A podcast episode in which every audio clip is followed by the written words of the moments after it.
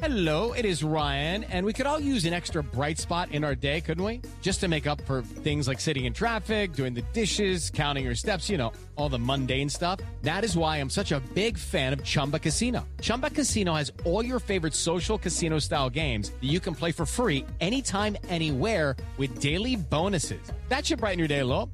Actually, a lot. So sign up now at chumbacasino.com. That's chumbacasino.com. No purchase necessary. VGW Group. Void were prohibited by law. See terms and conditions. 18 plus.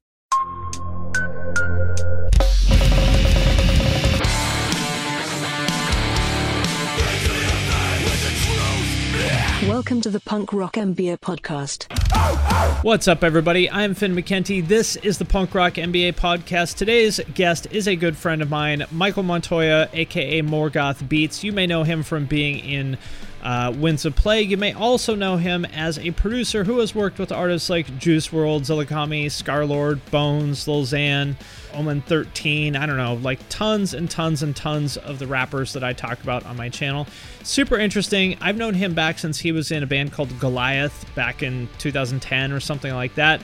You know, coming up in that Southern California, like Inland Empire deathcore kind of scene. And now he's working with fucking Slipknot and Juice WRLD. So, super interesting story. I really admire what he's done with his career, and that is what we get into in this episode. Like, exactly how he went from those local band days to working with these like absolute legends. And I think this is something that is universal here, whether you're a musician or a photographer or a graphic designer or whatever. I think that the template that we lay out in this podcast works for absolutely anybody who kind of wants to you know, grow their career and take things to the next level. So I hope you enjoy it as much as I do.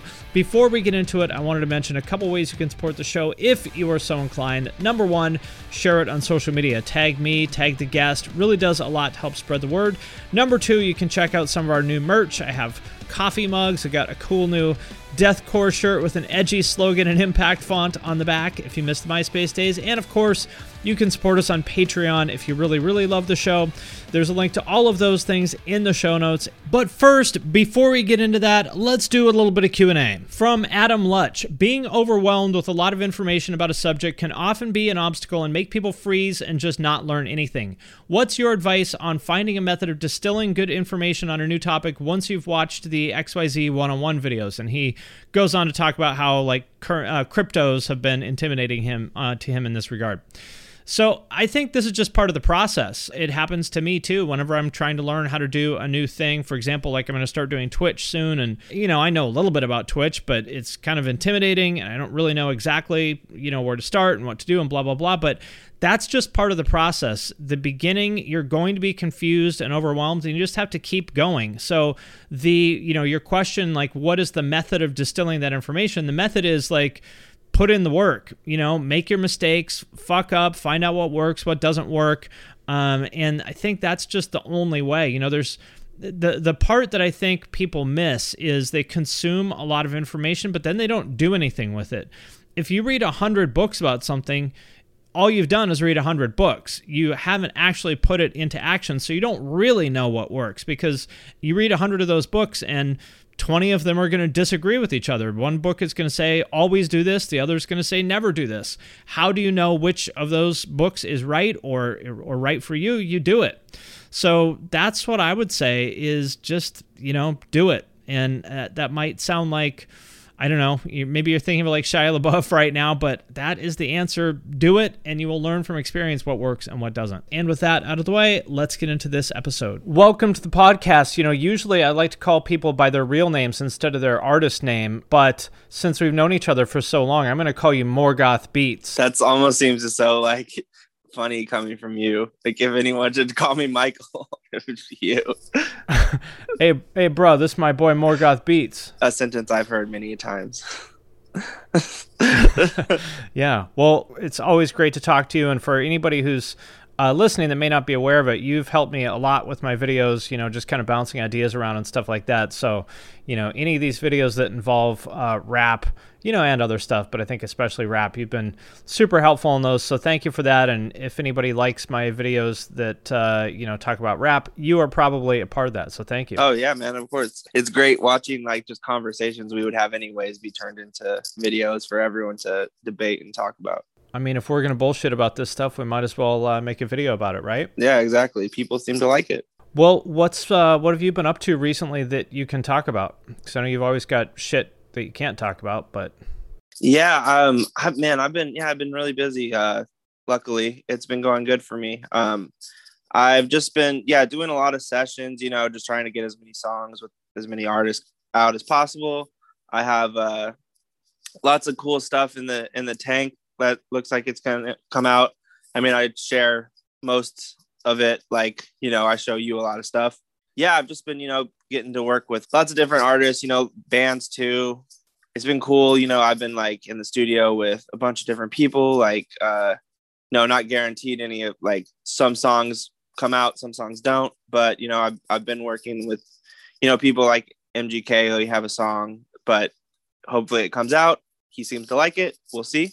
I have been in the studio just yesterday. I was in the studio with that group Girlfriends. I'm, I'm going in there again with them after this. not to be confused with boyfriends. Not to be confused with Boyfriends, which is another group. Yeah. So, you know, I've been working with that whole emo rap roster and the metalcore band roster. Just been, yeah, just been staying busy doing that, you know, stuff with like Lotus and then been working on some new Winds of Plague demo stuff, starting to get that vein going again. So, yeah, man, it's been cool. I'm lucky.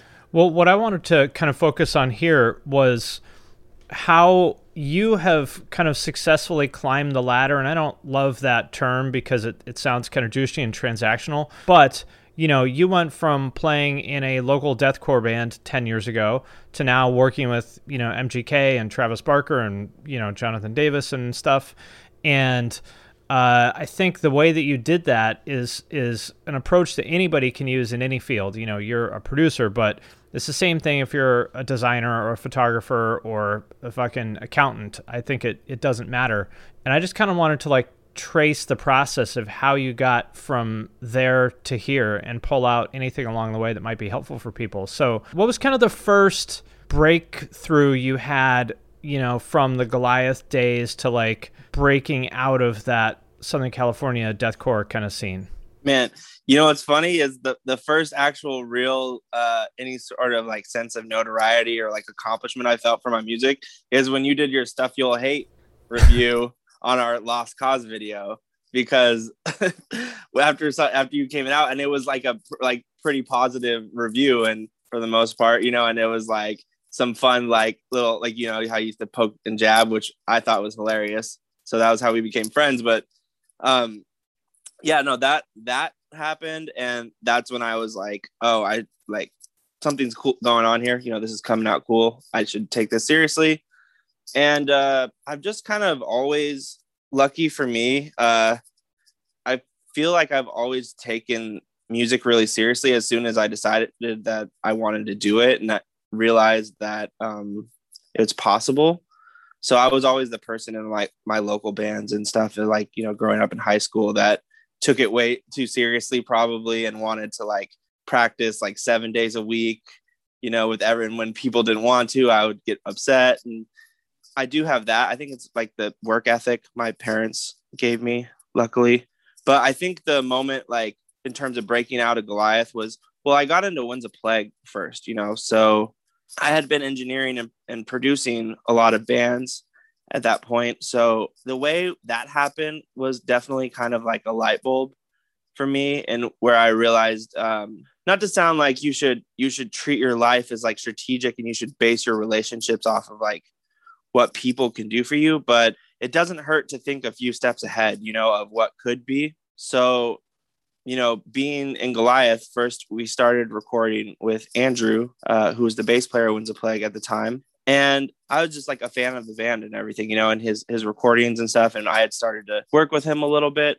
So anyway, that's how I got in that circle, and I knew that would get me in some sort of circle, you know, like how else do you break into like you know these like social groups and stuff like that. I was able to do that, and then lucky enough for me, you know, I had worked hard enough, I guess, around John and them to where when they needed a new guitar player, like they picked me. So they knew you through Andrew. Yeah, and like obviously Goliath had played a bunch of shows with them, and at that point, you know, we had been like DIY touring all over the country for a couple years, um, which taught me a lot of lessons too. It hasn't been like a one moment thing; it's been kind of like a slow uphill growth. but I know myself and I've I've recognized a long time ago that I wasn't going to be the kind of person who starts his first band, gets put in a bus right away, gets on the biggest tours right away.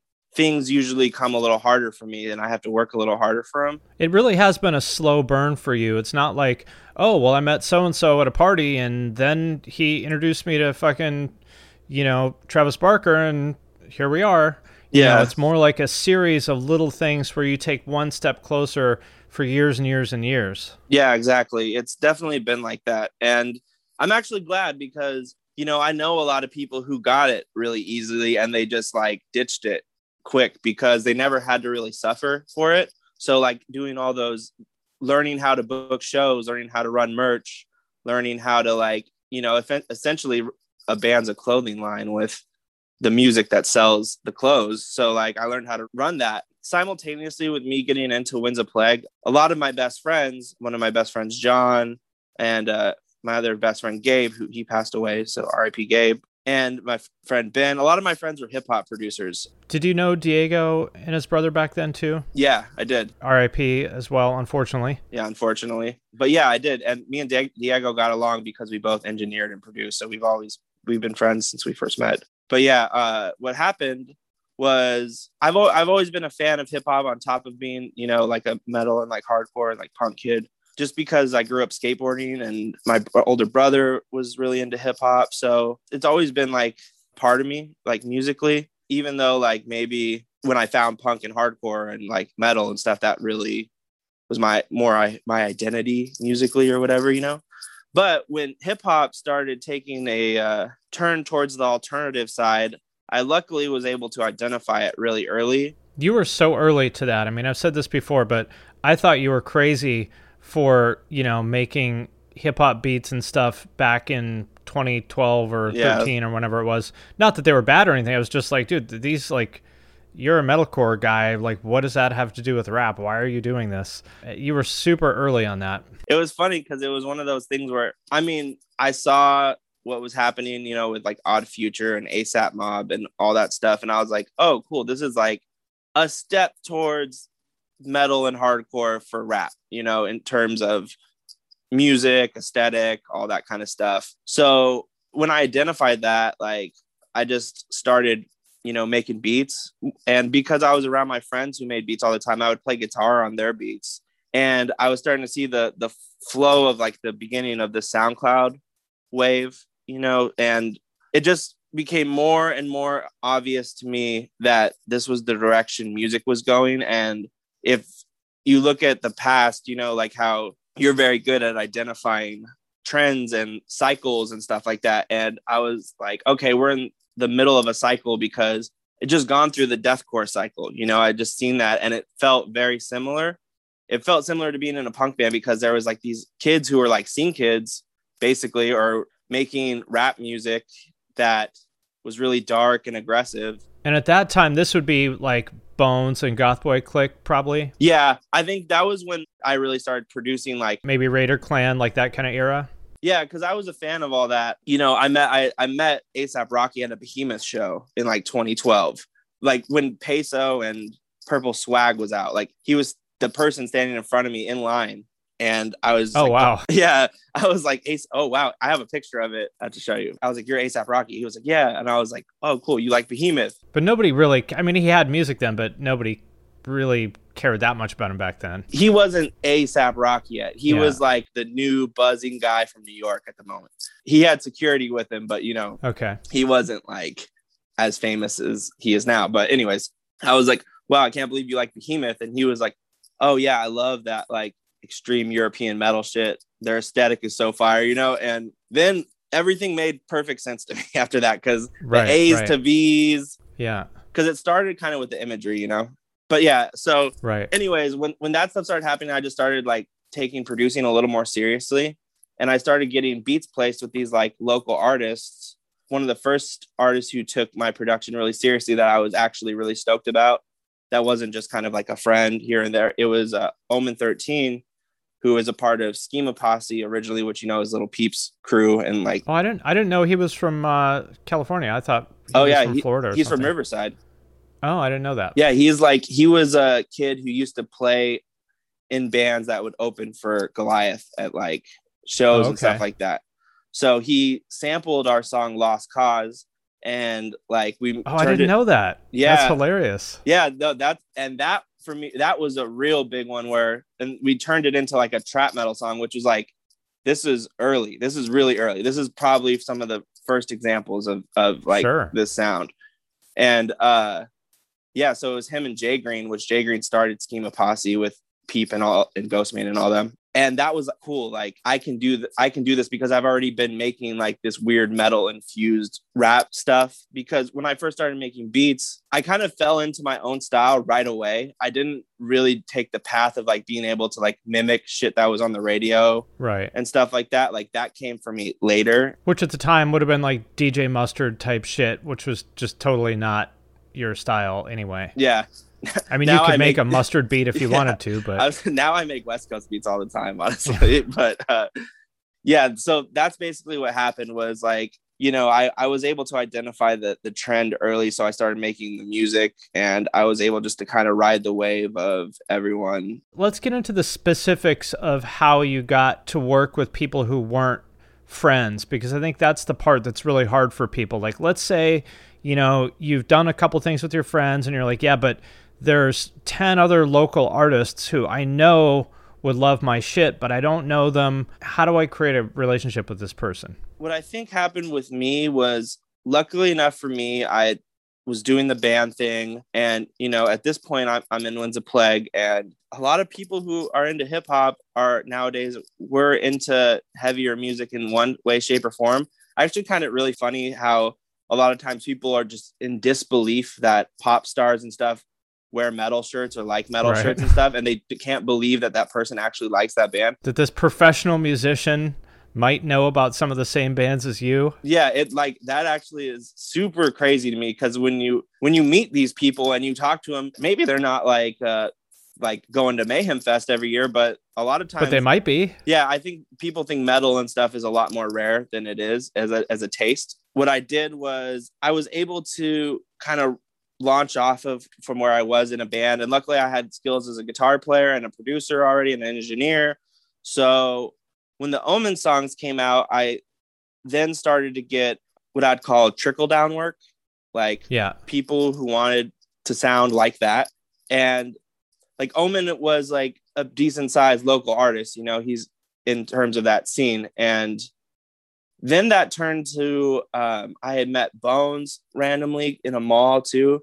And he had heard of me because of the Omen thing. I asked him for his email, you know, I just approached him like really humbly. That's really important too, is you don't want to scare these people off Yeah. say if you want to work with them or if you're an inspiring producer or if you're a guitar player or anything and say you see an artist you want to work with and it's an environment that's not really too chaotic or anything and they're very approachable at the moment what i did with bones was i you know told him you know i'm a huge fan of your music and i identified specifics with what i like about his music and how i relate to that because i make music in the same vein Like what kind of specifics would you talk about? I was like, oh, I love how you're mixing, uh, you know, metalcore screaming with like these dark trap beats and stuff like that.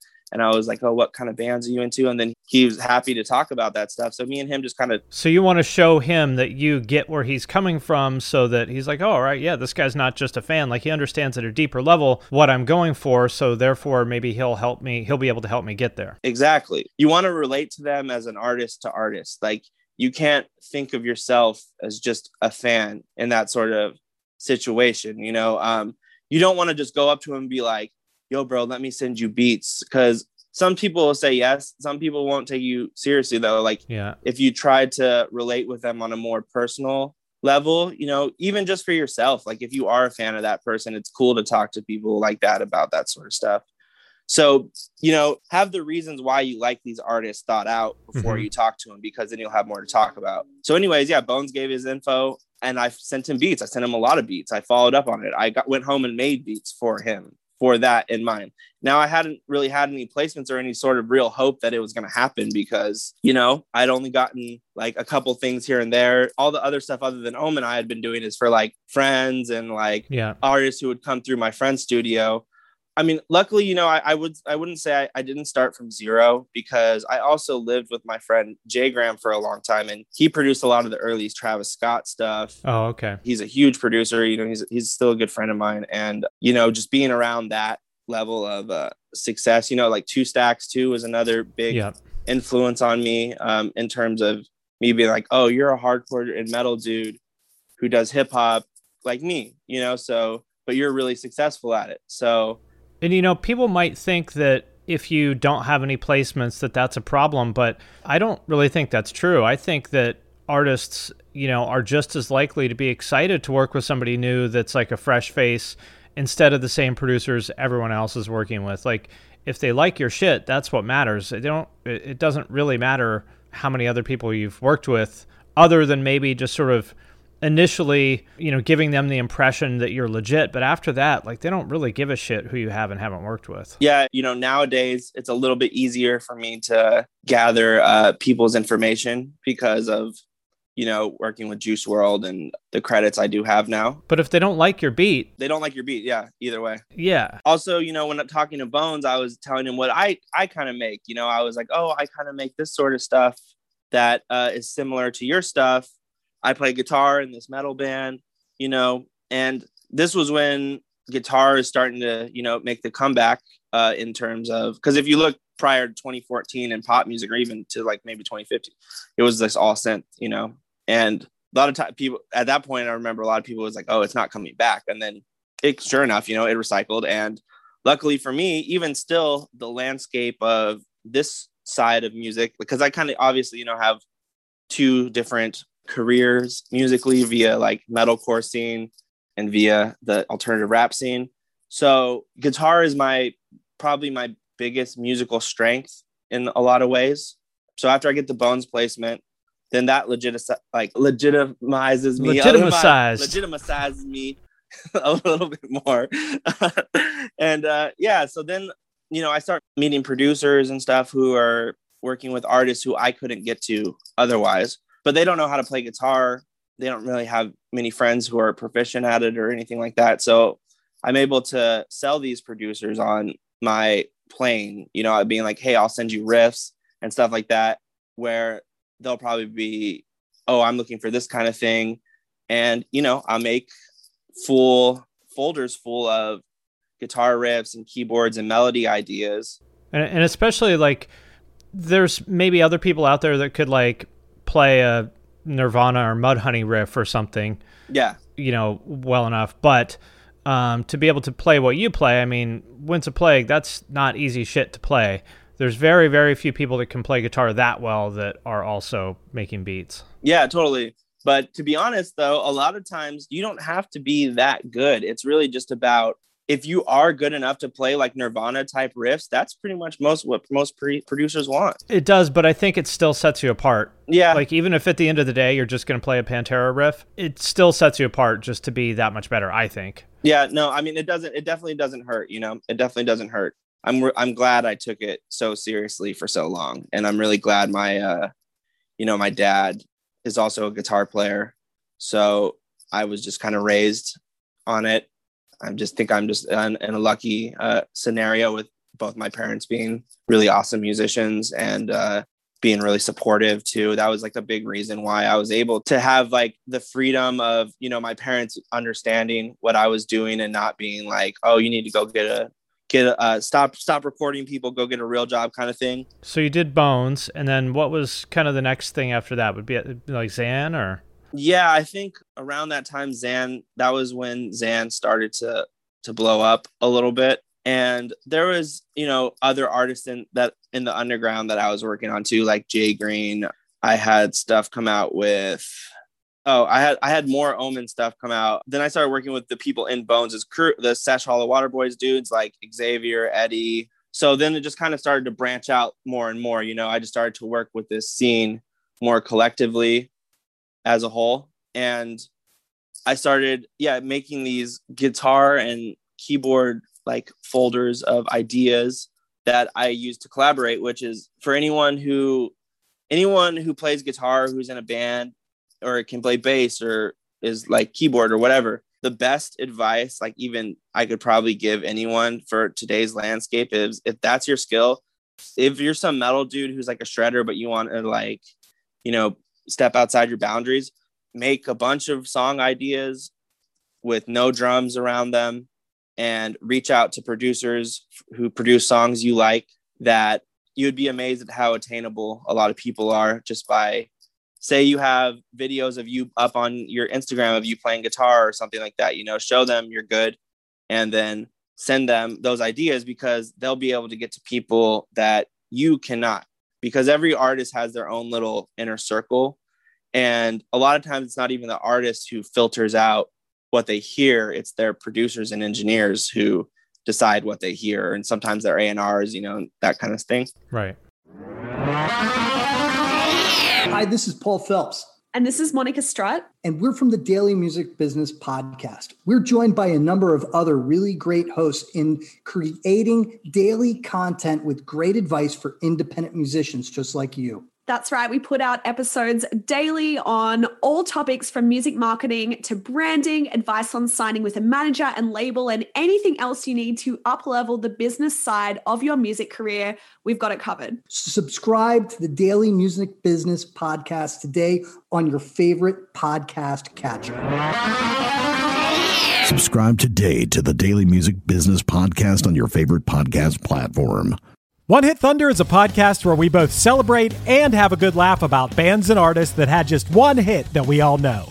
Each week, we're joined by a guest from the world of music or comedy to learn more than you ever thought you would about some songs that you can't forget. And we decide if they brought the one hit thunder or were nothing more than a one hit blunder. Look, if you listen to the show, you're probably going to laugh, and I guarantee you're going to crush next time the bar has music trivia. Tag Team, Jane Child, Meredith Brooks, Looking Glass, Shawn Mullins, Eiffel 65, EMF, Crash Test Dummies, Crazy Town, Chumbawamba. We have hundreds of episodes in our back catalog and a new episode each week, so pass the Dutchie, make sure you're connected, and subscribe to One Hit Thunder wherever you get your pods.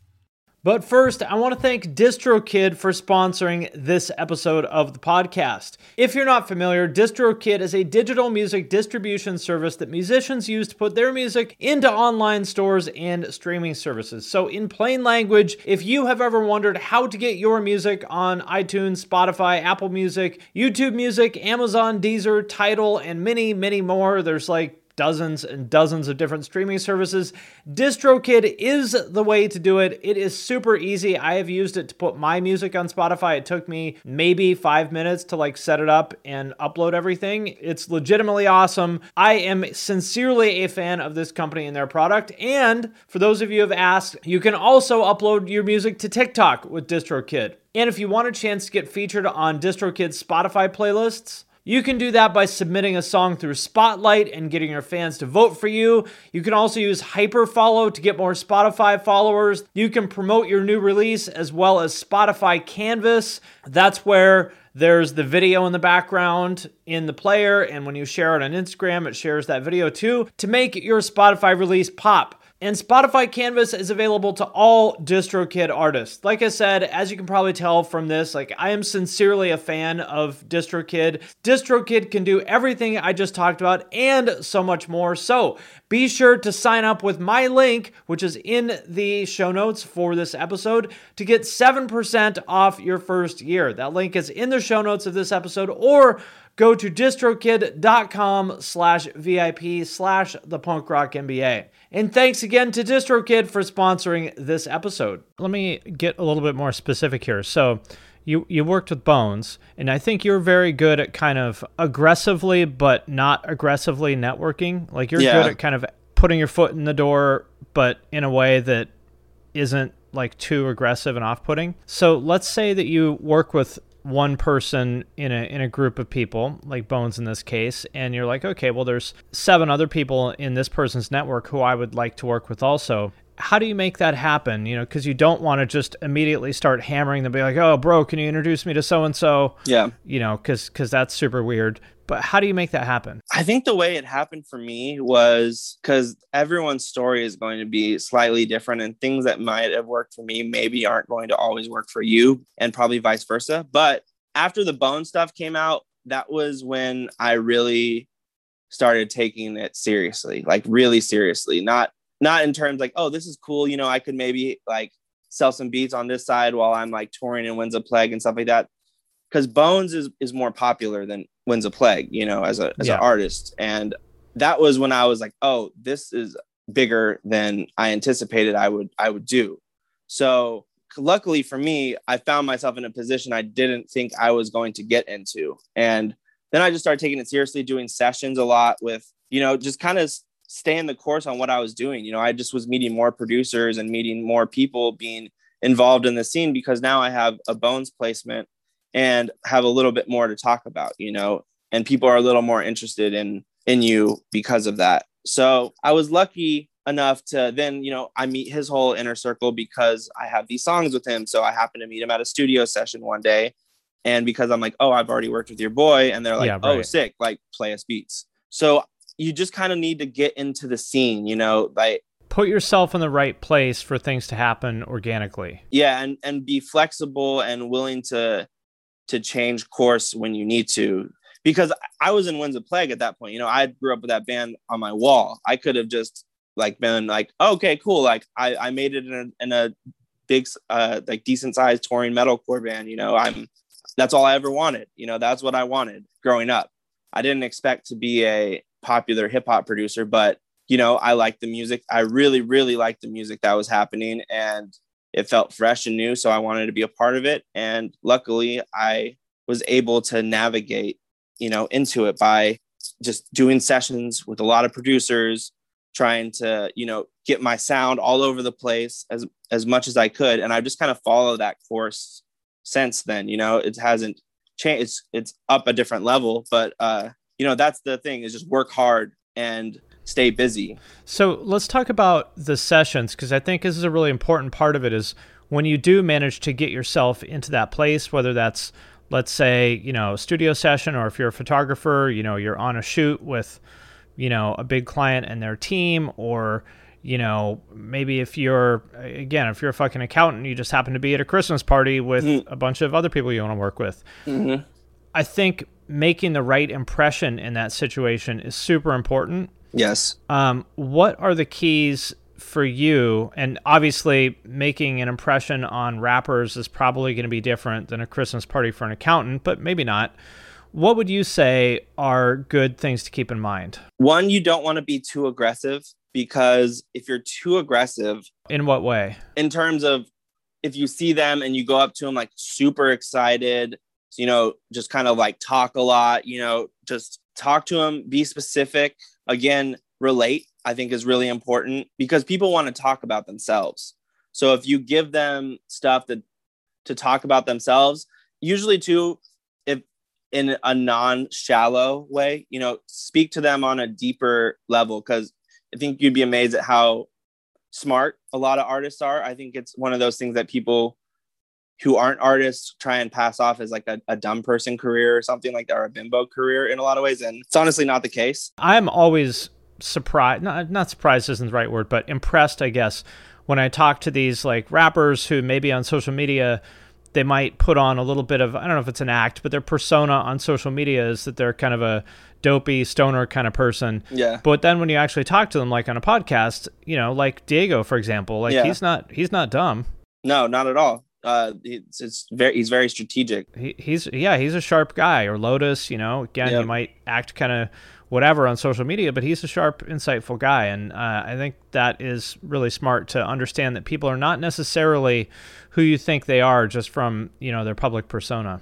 Yeah, absolutely, and that's a big one too. Uh, so yeah, I would say yeah, speak to them on a d- deeper level. You know, ask them specifics about their music, ask them influences, try and like relate your influences with their influences. You know, if you like the same artist, you got to talk about like the songs you like. You you just gotta you got to identify with them more as like a friend. You know, you because if you want to be friends with this person, you know, or you want to have something to do with their lives in any way, shape, or form, don't get too worried about it. You know, like a lot of times I see people like kind of freak out and stuff. And luckily for me, I just I kind of killed that a long time ago in myself with being overly starstruck. When when I first started, you know, doing the band and stuff, being around, you know, I'm from like I grew up in a small town in northern New Mexico called Taos. 5,000 people. So I wasn't around any of these bigger artists and stuff very frequently. So when I was around them, I realized hearing how they would talk about people who would kind of like super fanboy and super geek out. And same with rappers too. This is the same sort of thing. When you hear like the insides of those conversations, it kind of teaches you a little bit of how to act. And you know, a lot of times the criticism is like, dude, like that dude was crazy. He was like going, like, you know, he was totally freaking out, which is that everyone's usually always humbled and grateful that you're so excited to meet him. But you'd rather be the dude who they're like, oh yeah, he was cool because you know we both felt like this. You don't want to be too cool either because No. there's some people where it's like they're obviously trying really hard to show the artist how they're so not impressed to meet him, and it's like, okay, congratulations, you don't think I'm cool, like, all right, totally, yeah, no, I mean, yeah, you want to show. There's nothing wrong with saying like, oh, I'm a fan of your stuff. You know, they're or like I'm I'm super into your music. I love this, this, and this. You know, let them know how much you like them. But don't go overboard. Yeah, exactly. That's that's there. That's the line I think that you want to walk on, where they know that you like their music, but you also have something to add because you're you can be like, say, if you're a photographer or something like that, and you could be like, oh, I do like these kind of photos. I would love to shoot like this sort of vibe with you, you know. Or if you're a videographer or whatever, you you also got to have. It, it depends. on You got to have examples of your work too. Like I think that's really important. That you know if you're starting from zero um i think even if you do have the chance say to meet this artist before you're like really ready for the the opportunity say you just started making beats or something like that you should release your stuff early too. You should get it out into the world i think because and that's what gave me uh, any sort of catalog to like show people. Like that way i wasn't just going up like cold like i don't really have anything to show you or anything like that but like take me on my word You yeah, wanna- I mean that that conversation is going to go nowhere. yeah exactly They're just going to be like, I, I, mean, I don't know what to do with this. Like, cool yeah want to, yeah, like, cool, good luck. yeah so you got to kind of like rise up a little bit to to other people's level you know there is something to that I think about like when I was doing design, you know, some of the first big breakthrough projects I got were with Nike, Nintendo, uh, and Red Bull. And my work was absolutely not good enough for them. Mhm. It was not terrible, but it was like very barely okay. yeah But guess what? I still worked with them, you know? And was it my best work? No. But I got those names on my resume and, you know, that was a win. So I think if you wait until you're happy with your work, it's never going to happen because you're never going to be happy with it. never gonna happen i'm not all the way a perfectionist. And i am a bit of a, a perfectionist but not to self detriment where i'm not gonna come out with anything you know? And i think I, i've seen a lot of people that be like a really bad crutch for them where nothing's ever good enough for them so nothing ever happens. Like 400 songs on your hard drive, that doesn't do any good for you, you know? yeah. I mean there's definitely something to be said about like practicing and Make 400 songs for sure, but you got to release some of them. you have to show people what you're doing. It's yeah, it's really important. You know, I think that you want to develop yourself and have an idea of what you're doing and what you're you want to do and the path you want to take before you can sell other people on why they should work with you. Whenever I meet someone or an artist I want to work with or a producer I want to work with, you know, that's what I do. I just like relate to their their music and I say, "Hey, like I have this sort of stuff like I would love to send you. Maybe we can collaborate." When the time is right, you're like, oh, well, actually, yeah, I, I have some beats like that. I'd love to send them to you if you want to check it out. Yeah, exactly.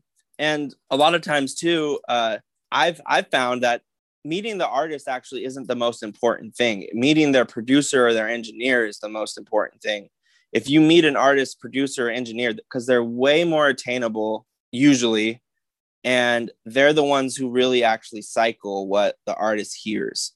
So, for example, like if if someone wants to get a song with like Xan, the best way that's going to happen is through me or John or Teo or like one of my friends who you know we produce and like engineer a lot of his music. Because if you come to him and you're like, hey, I, I talked to this guy, he's got some awesome beats. Let's let's check him out. He's gonna say yes. Yeah, because we're the ones who pull up his recording sessions, you know.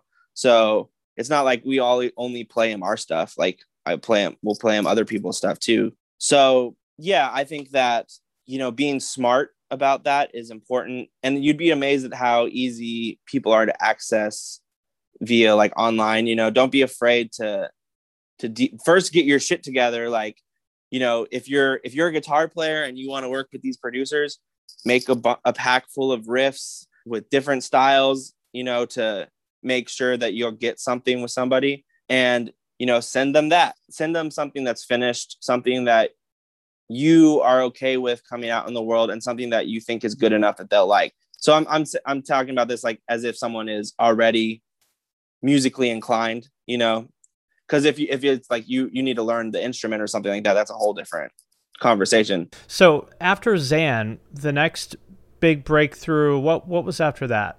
Well, I had a song that was with Ski Mask that was like ended up actually never coming out, but it was a super like metal song, and he did like a preview of it and stuff, and that kind of blew me blew me up a little bit more.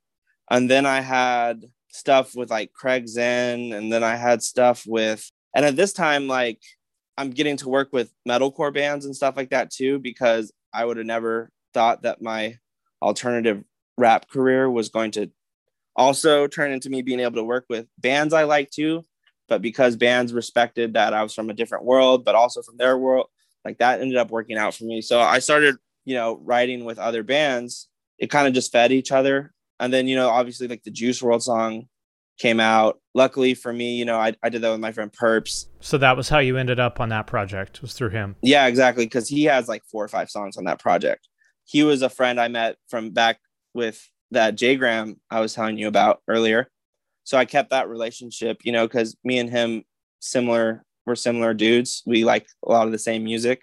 We produce a lot of the similar stuff, you know. So, anyways, we made that song, we made that beat, and then yeah, we showed it to Juice, and yeah, he picked it. So it was it was amazing, and that was a game changer. I have a bunch of I have other placements too. I'm just like kind of I have a lot, so I'm kind of trying to remember specifically like what like how big what what like you know I have this song with Doobie. I think that was pretty soon after around the Xan time that now it has like 17 million views on YouTube and it has like 16 million views on Spotify. It's with Doobie and Kasky. That was a big one for me.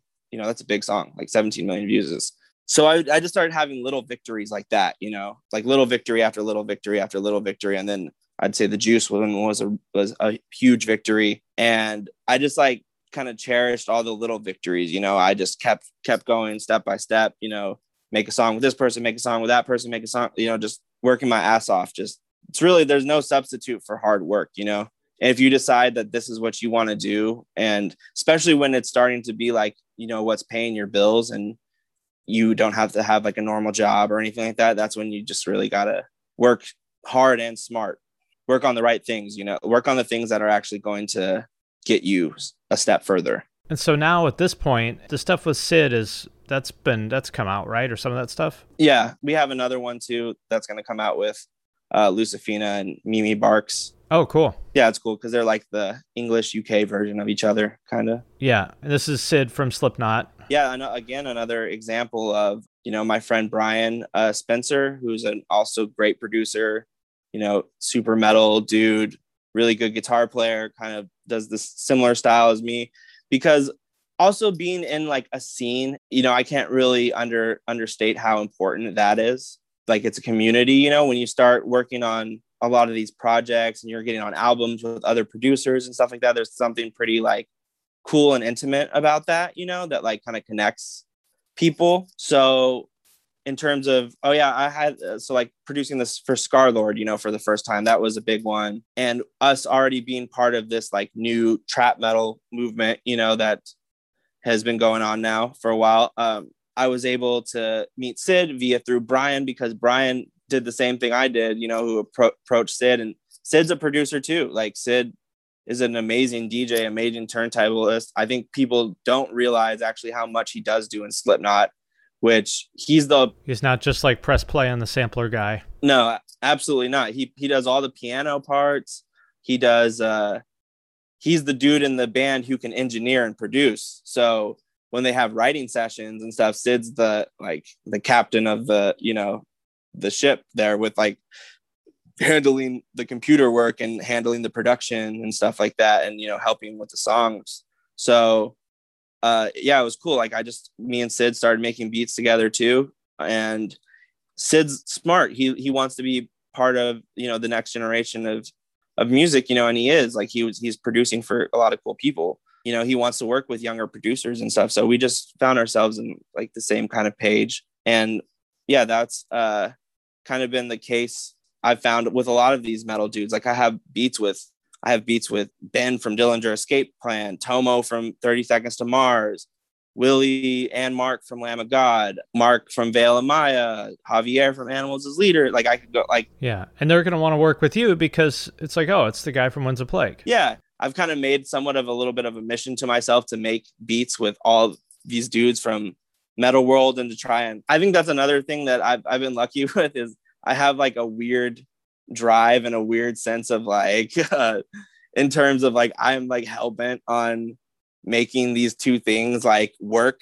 Well, you have a point of view, which I think is a really critical thing for any kind of creative is like you got to have that point of view. Like my old boss, Chase Jarvis, who's a photographer, he does like really slick like highly produced commercial photography. And so if you want that, you know, if you if you're from Samsung and you want some cool, you know, shot of a tennis player fucking whacking your phone into outer space, he's the guy to call. You wouldn't call him if you want some grungy lo-fi kind of Polaroid aesthetic because that's not his thing. And I, and I think that's so important. You can't be all things to all people, and that you have this like what seems like a weirdly specific kind of focus, but you know, is actually not like we we have a tendency to think that our niche is a niche, but if none of us are that special, like if there's something I'm into, there's a thousand or ten thousand or a hundred thousand people out there in the world who are into the same thing. Yeah, totally. And uh I I think that part of that too is just me kind of like like the metal and hardcore community is important to me and I wanna like all these dudes who I'm working with are already super successful on their own. They don't need me in any way, shape, or form. Right. But if I can like have a rapper from the alternative rap scene make a song with someone that I produced for, like Willie from Lamb of God or something like that, and I can bridge those two worlds, I get off on that kind of shit, you know. So yeah, I like doing that, and I I'm de- I definitely wouldn't think of myself as like I'm just that, you know, in terms of like I can make any sort of music now at this point. I think I've like kind of transcended at least creatively boundaries in a lot of ways. Like not to try and sound egotistical or anything but no i mean if you've been doing it long enough you know you get good enough at your craft that you can kind of achieve whatever you have in your mind. Yeah exactly. Where where i feel like a much more well-rounded musician than i i was before you know? And i think that was important too is as i started to grow in terms of being able to work with more people and just collaborate more uh I I learned from those people. Like I think that's a collaboration is a really important part of your growth as an artist. I I don't definitely don't want to tell producers too that what you need to focus on is working with these big artists because that's not necessarily what happened for me. Like what happened for me was like Xan, for example, is, is, is a perfect example. He was our friend before he was famous, you know, uh, he would like come to our house and like take pictures at our house and stuff like that of our studio sessions. And then he just started rapping. So I was able to kind of like, you know, the to rise up like with the rest of the tide kind of thing. So it's really important to be able to identify talent early and to be able to work with like-minded people who are around you and to really honestly if if you're if you take this stuff really seriously, it's pretty important to make this like your life, you know, in terms of uh like this is very much it's your friend circle and you know, it's like there's no turning it off for better or worse, you know. Yeah, very true where for me a lot of times hanging out with my friends is us making music together. And that's what it's just been for a long time now. And um it's also where I have so many other friends who are around me who I've watched grow so much as artists and blow up in a lot of ways. You know, you want to be able to work with people who are at the same level as you too. You want to really work on that. If you help get an artist even just to somewhere, like even just past zero, and you do that multiple times in different directions, like all around you, that's how you're really going to be taken seriously. Yep. Like doing a song with fucking 50 Cent now is cool and that will definitely help you, but it won't help you as much as being the person who did the song that put him on the map in the first place. Yeah, exactly. That's the thing you want to do. Like Johnny, do you know Johnny Minardi? Oh yeah, yeah, of course, yeah. We, we met through via you. Okay, yeah. He has a good uh, phrase that I like of uh, "be the difference maker." Mhm. Like if people look, they're like, "Who made that song that was a turning point in this artist's career?" And they find out it was you. That's what they want. They don't care if you worked with a legacy artist last week Yep. Because you know you're not the factor in their success. They want to work with the people who are the difference makers, and you can only be the difference maker by working with people. I shouldn't say only, but typically you're going to be the difference maker by working with people on your own level or below. Yeah, absolutely. And you don't know who that's going to be. So, you know, go work with every artist in your area. Yep. And if you work with 20 people, one of them, the, the work you do with one of them is going to probably, you know, be an inflection point in their career. And that's where things are going to take off for you. Yeah, exactly. Where you will get much further and be taken much more seriously if you help blow up an artist who's was like right next to you. You know, I've seen it time and time again, you know, where people who stuck with someone early on and that person goes like for a good example is my friend Jake Marco, he's Snot's manager and he was in a band that I used to record called Palace and Ruins. Like, you know, he filled in for Goliath on like a show or two. And he's also like a sick producer too. But yeah, he believed in Snot early and he blew up with him. And now he's a ginormous artist, you know, where And even if you were just there, like I didn't know Ben from Dillinger back in the 90s. I mean, but we crossed paths like, you know, I was we sort of we were in the same circles, right? And then when I wanted to work with him in 2013 or whatever, it was an easy phone call to make, you know. He's like, "Oh yeah, I like yeah, I remember you." And said yes immediately. Um, so even if just being there, I think counts for so much. yeah I, that's what i that's what i mean by just being part of your scene you know is you want to just be present and be around and kind of wear like what you are on your sleeve you know be especially in, in art you know being bold is uh is uh will get you far you know if you you don't want to take yourself too seriously obviously you know you got to have a sense of humor about like like for me example like i'm very well aware of how like kind of crazy. My whole thing like with my name sounds like really dramatic. Yeah, you know i have a head tattoo and stuff. My name's like a lord of the rings reference. And there's a Z in there. That's how you know it's edgy. yeah exactly. That was that was that was me that was me trying to uh be like okay i'm i'm a hip hop this is like you know like trying to identify and plus there's you know that german uh thrash black and Right. death metal band called morgoth or whatever. But now like people don't really like question it because i kind of like confident about it you know so Right. You've grown into it. yeah exactly whatever you do be bold about it and that'll get you pretty far too but yeah so you want to rise grow with your artist you being able to identify talent like almost being an a&r is a pretty Mhm. important part of being a producer if you want to call yourself a producer like Or again, any other field, if you're a photographer and there's some, you know, mom and pop ice cream store in town that seems like they're going to be promising, go do something something with them, even if it's free or cheap. You know, just go work with them because if they blow up in three years, they're going to remember that. yeah exactly like it really does apply for just about anything in any field identifying talent early will get you much further than working with someone who's already established. Having the Juice WRLD song you know definitely was a huge game changer for me. Like i'm not gonna ever undersell that and like i'm so But everyone knows you're not the key to his success. yeah like that exactly that's what i was gonna say. I was like i'm lucky to have worked with him in this position. Like i just felt stoked that i, I could be on on this album that you know i think is probably going to be a forever like classic album at this point. But it was being next to other artists that blew up that i think made people have a little bit more of a respect for me maybe in in my field at least. So yeah i think that's that's pretty important is just being able to identify talent and to understand where trends are going which is what you know you do a great job analyzing on your channel and stuff and what we talk about all the time is if this is going this way it's safe to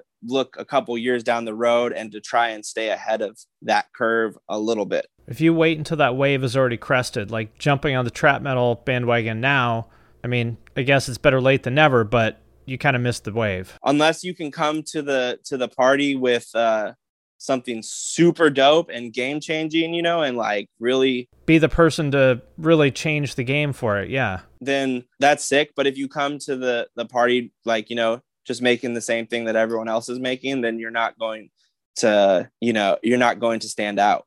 But the same thing everyone else was making, you know, four or five years ago was fresh and new at the time.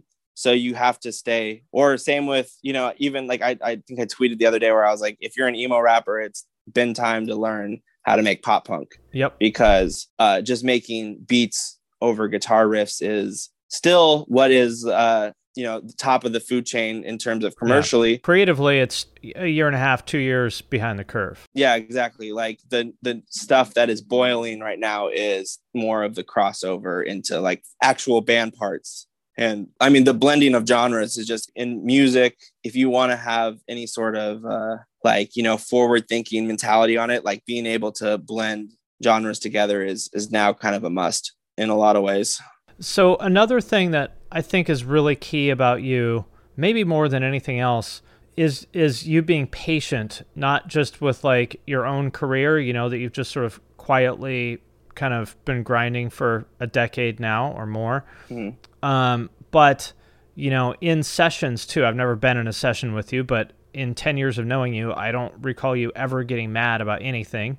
Um, and that's where I would struggle because, you know, from what I understand about, you know, hip hop sessions, it's a lot of like sitting around and smoking weed and not doing anything for a while. And then maybe you do 20 minutes of work and that's the day. Yeah. Um, and that's just the way they work. It would drive me nuts.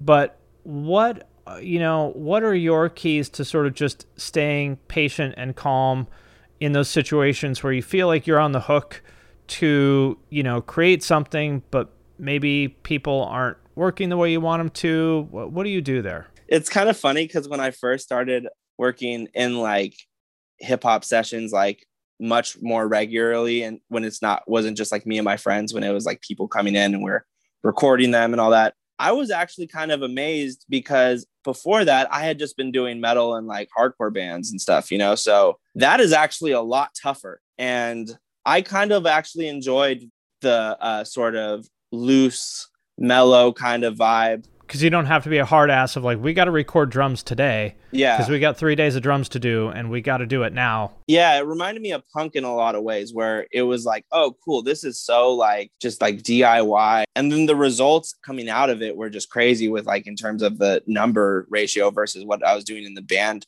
form. So I just kind of was able to enjoy the change of pace. I kind of just saw the whole thing as a learning experience, you know. I wasn't really too too upset about like the change of pace. I think it was. I think I'm. I think I'm a pretty adaptable person. I try to be. You know, I, I try to be a pretty level-headed person. It's pretty important to me. Like I don't really li- get off on drama and stuff like that. I don't really like that stuff in my life too much. So I think I just have a pretty mellow demeanor for the most part. It's just kind of that's just kind of who I am. Like I don't know. It's it's not really any sort of secret or anything like that. It's I've definitely though been in a bunch of times where I'm like, all right, bro, like like let's like get this done. I'm not trying to be here all night, you know, and stuff. Or I'll like call it if I'm not feeling it. You know, if it's taking too long or something like that, I'll be like, we got to do the rest another day. Like, but for the most part, if I'm working with an artist I'm excited to work with and we're working on a song, their comfort is the most important thing because I want them to make the best piece of art over what I've already made, you know, that they can. So if that means that they have to sit there for two hours with me playing the beat on loop and then like smoking weed, like thinking of ideas, that's okay. You know, like I don't mind. Whatever you got to do to get yourself in the right mindset to make the best piece of art, you know, and our collaboration be successful. That's what I want to do, you know, uh, kind of like the more of like a producer in like the classical sense, you know, and I'll give and then I'll give like opinions and stuff, you know. I'll And it doesn't matter how good you are if it's if it fucking sucks to be in the studio with you because you're an uptight dick. It doesn't matter how good you are. Yeah, absolutely. Where it's super, the vibe is very important. I, I know a producer who I'll tell you who it is later. a very accomplished producer who, you know, everyone listening to this, you've listened to stuff that this person has done. Three different artists have asked about him. They're like, oh, yeah, he's brilliant, but he's a fucking asshole and we'll never do a record with him again. Mhm. Yeah, I don't want to be that guy. I really don't. Like it's that's really important to me. I like the more mellow approach. I mean, I will when I'm working with bands and stuff like that. Uh, for sure, I'll I'll be the producer and keep, make sure shit gets done. I'm not gonna just let the project like The culture is different, apart. though. It's Like, totally different. That's that's the big thing. Yeah, and you just you have to respect the culture. You can't you can't force your own way of doing things Mhm. on the group. yeah i felt like i start i kind of like started to do that a little bit when i first was kind of entering the scene i was much more like a little more strict about it and stuff. And then i learned really quickly though that that's just not the way this works. So i was like okay like i'm gonna chill a little bit. But also recording a band's record was just such a different process. A lot of similarities too. I mean, especially metal. It's like it's so detail oriented and so production intensive. yeah Whereas a rap song, you could record it on an iPhone in somebody's closet, no problem. yeah it's it's true there's uh because with met with metal uh a lot of times you're you're doing it all kind of as one in in rap a lot of times you make the beat first and that's the that's the band you know you're you're the band essentially so you have to be able to think as a drummer you have to be able to think as a bass player you have to be able to think as a guitarist and or a keyboard player whatever sort of lead melodic line is you know in the song. And you have to be able to think of mixing from all those aspects. So you do most of the work on your own when you're making the beat unless you're making the beat in front of the artist you know. There's the instrumental side to it and then there's the vocal side to it. So the vocal side is usually just them recording over the instrumental. And that blew my mind at first when when we were uh, when i first started getting into hip hop because in metal i just it's just a much more traditional engineer you know environment usually. I mean now it's a little different you know now i, I think i my metal stuff is the approach is pretty similar to my hip hop stuff. And that's just because i i realized a lot of the stuff i thought was rules was is just bullshit. Like in terms of it amazed me where i was like wait you get different beats from a bunch of different producers. Even when i was like a kid i thought this was crazy. And it's all on the same album. Like it doesn't all have to have the same drum sounds and the same guitar tone Right, through the right. whole album. Like you can do that that Literally nobody cares. yeah when doing metal stuff i'm like if the snare tone changed a little bit from song to song i'm like having a panic attack over it you know Right. thinking that's super important but then like being in the hip hop environment i was like oh man i was so wrong about that they can change genres every song of the album and it doesn't matter. that's one of the things that drew me to it too i was just like when i when i realized like oh so your whole thing is like you're multi-genre artist and you don't really know what to expect that's coming out from you and that's like part of it. I was like that's really cool. You know yeah just the noticing of different different uh, cultures and different approaches is really important and it's cool too when you start to work on different kinds of music than whatever you're comfortable with you start to find similarities in it and then you start to find differences in it and you can kind of look at what you were doing before from a different perspective if that makes sense. It does, and you know we could talk all day long, but I want to respect your time and the audience's time. Appreciate you coming on. So much here for anybody in any field, whether you're a producer, you know, creative of any kind. Again, if you're an accountant, I think it's all the same thing of just kind of how do you how do you advance your career? And to me, the key that you've been so good at is just like parlaying one win into the next win, into the next win, into the next win. So thank you for unpacking that for us. yeah thank you so much for having me and really that's that's really the trick for for anyone listening is just like celebrate the the small victories. And next thing you know you'll look down the road like five years or so and you'll see uh, huge victories. But when you're kind of caught up in the moment you're not really going to notice quite as much. But if you celebrate all the small victories then you realize at the end that like you appreciate it more and you see how far you've grown you know? It'll happen quicker than you realize i think. Right on. Thank you so much for having me All right, my friends, that does it for this episode of the podcast. If you made it this far, thank you. Thank you for listening. We sincerely appreciate each and every one of you. If you want to help the show, there's a couple things that you can do. First of all, share it on social media. If you share it, tag us, tag Finn McKenty, that's me, and tag Deanna Chapman, that's a producer. Second thing you can do, if you really, really, really love us and really want to support us, you can support us on Patreon. There's a link to that in the show notes. You can leave a review on Apple Podcasts or wherever else you're listening to this, or you can do none of that. And you can just sit at home, think about how awesome this podcast is. That works too. Again, thank you very much to each and every one of you for listening. We sincerely appreciate it, and we'll see you next time. With the Lucky Land slots, you can get lucky just about anywhere. This is your captain speaking. Uh, we've got clear runway and the weather's fine, but we're just going to circle up here a while and uh, get lucky. No, no, nothing like that. It's just these cash prizes add up quick. So I suggest you sit back, keep your tray table upright, and start getting lucky.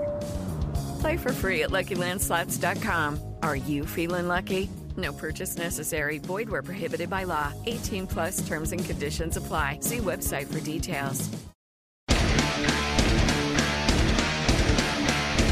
Hey there, I am Johnny Christ from Avenged Sevenfold, and I've got a podcast called Drinks with Johnny you're going to want to check out.